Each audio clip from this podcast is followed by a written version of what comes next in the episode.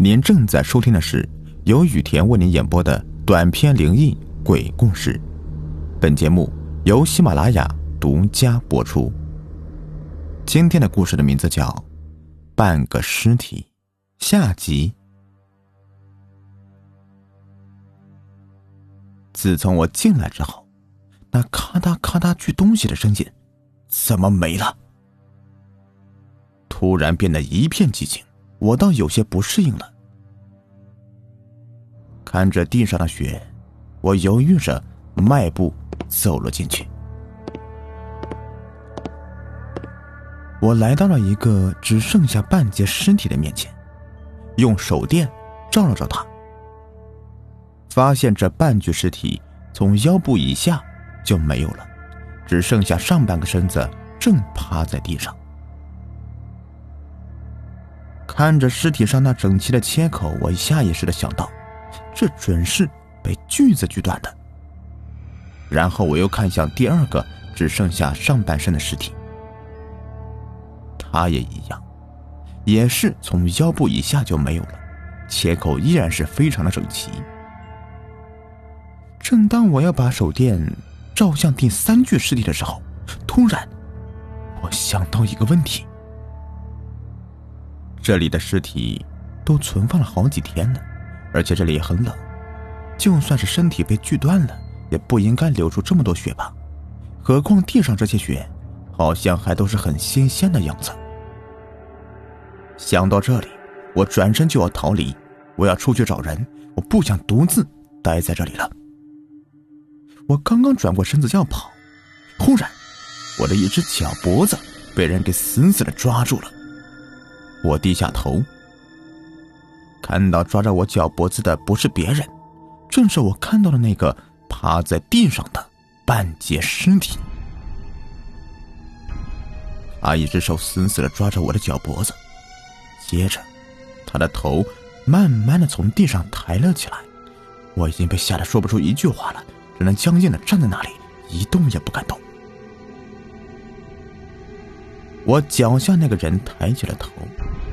我看到一张死人的脸，这真的是一张死人的脸，苍白的，没有任何的表情，僵硬的，毫无生气的脸。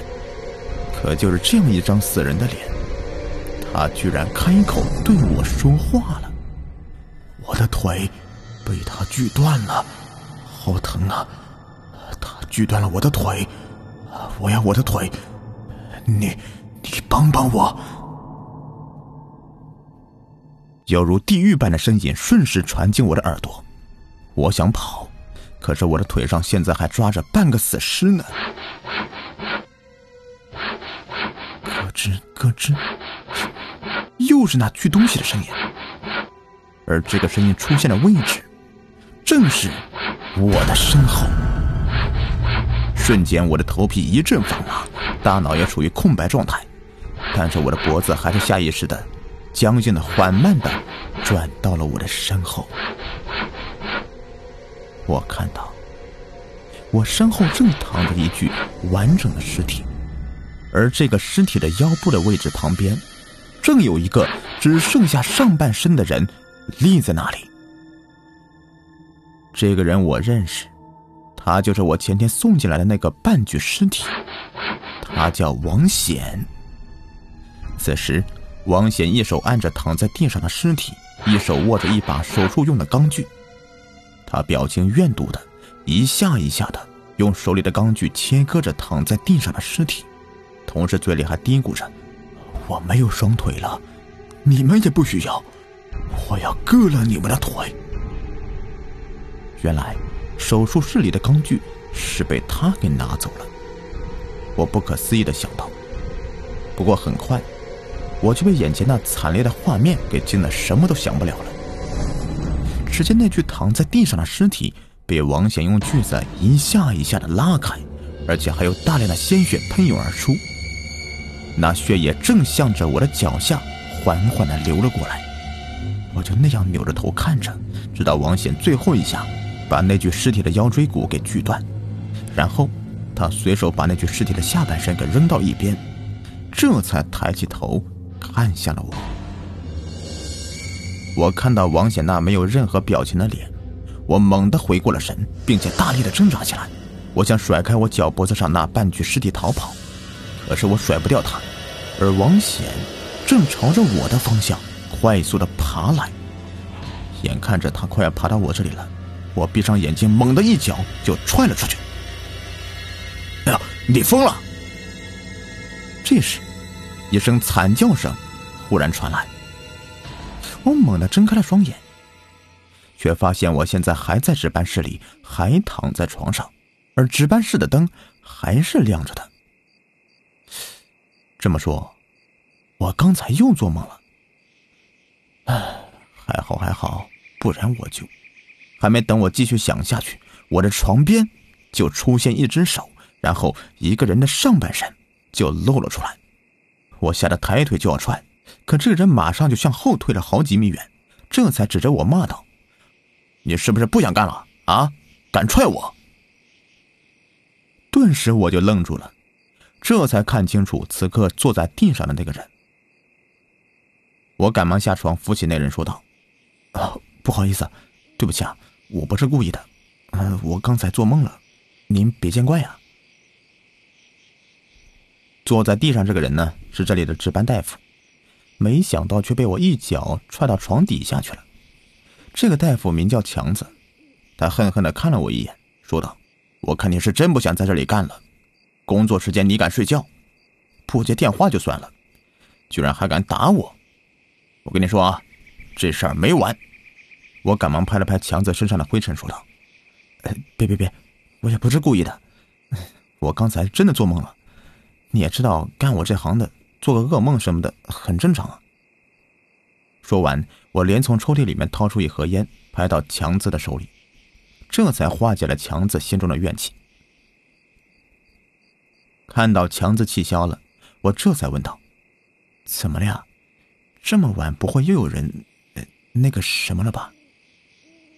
强子没好气的说：“是啊，要不然我会来你这里吗？我说你啊，下次睡觉前能不能把那个铃声给开开呀？啊，知道了吗？”我赶忙点头笑道：“呃，保证下次不在工作时间睡觉了。”哎，对了，是哪个病房的人需要我去啊？强子说：“走，你跟我走吧，把车推上。”我连忙推着车，跟着强子走了出去。到了五楼的病房里，我看到一个老头刚刚被白布蒙住了脸。这间病房里的人还不少，男男女女、老老少少都有。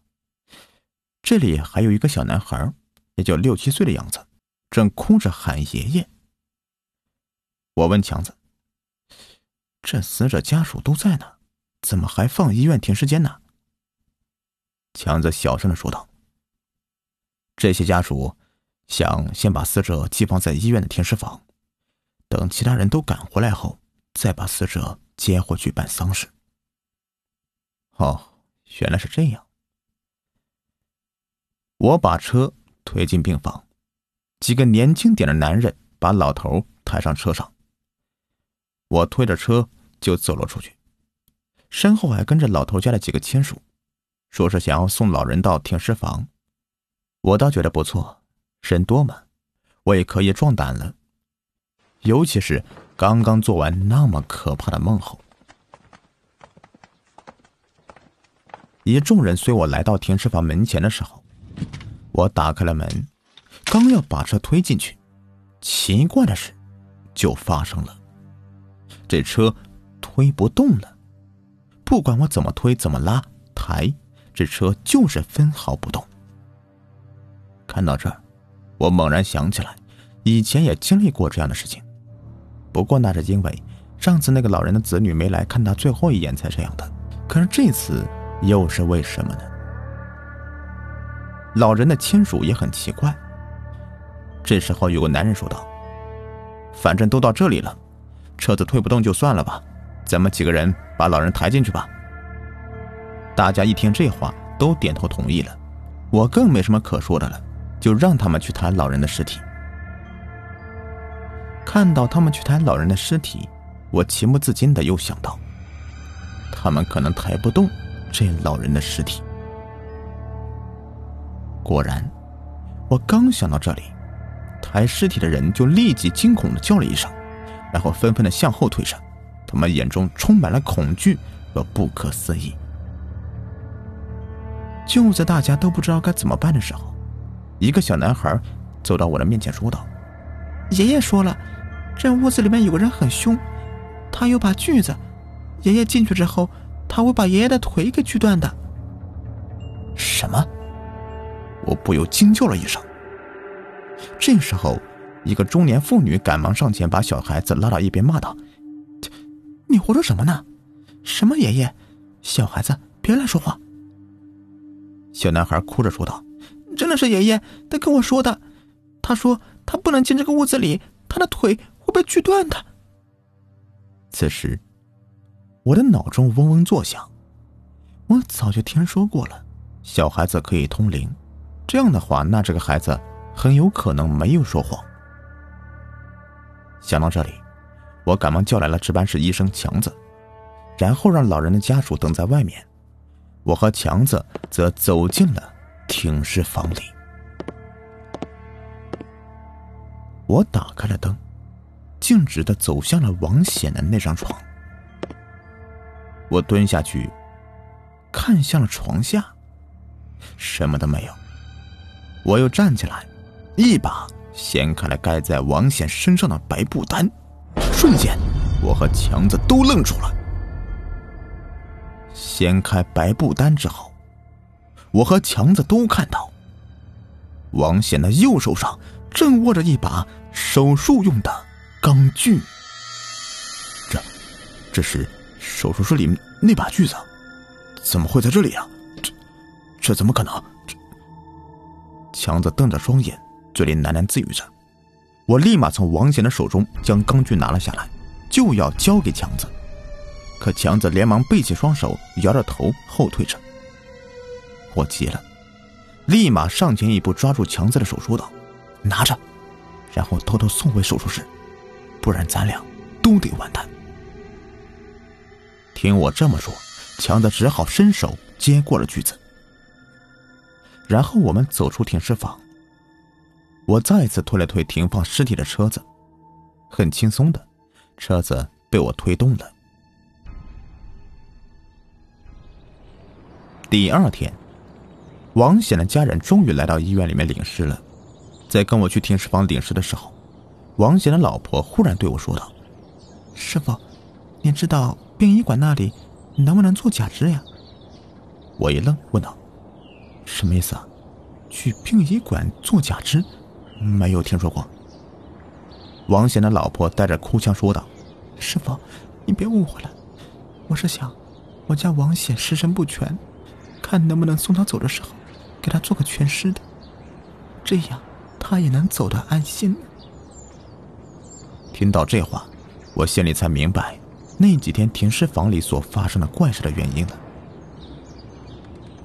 我说道。这我可不清楚啊，不过我想应该是没有问题的。你去殡仪馆问问，应该差不多可以。王贤老婆擦了擦眼泪，说道：“希望能行吧，不然，王显他总是出现在我的梦里，看到他只剩下一半的身子，我心里难受。”我能想象那样的画面，那简直就是折磨人呢。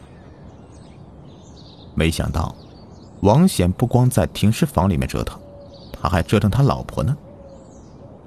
看来，不管是活人还是死人，都是很在乎自己的身体是不是很完整的呀。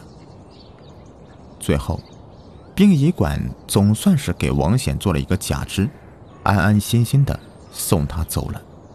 从此以后，医院的停尸房里再也没有怪事发生，也没有什么锯子失窃了。那我工作的时候啊，也能安心了。好了，这个故事就全部说完了，感谢您的收听。更多精彩，请关注我的微信公众号“雨田故事”。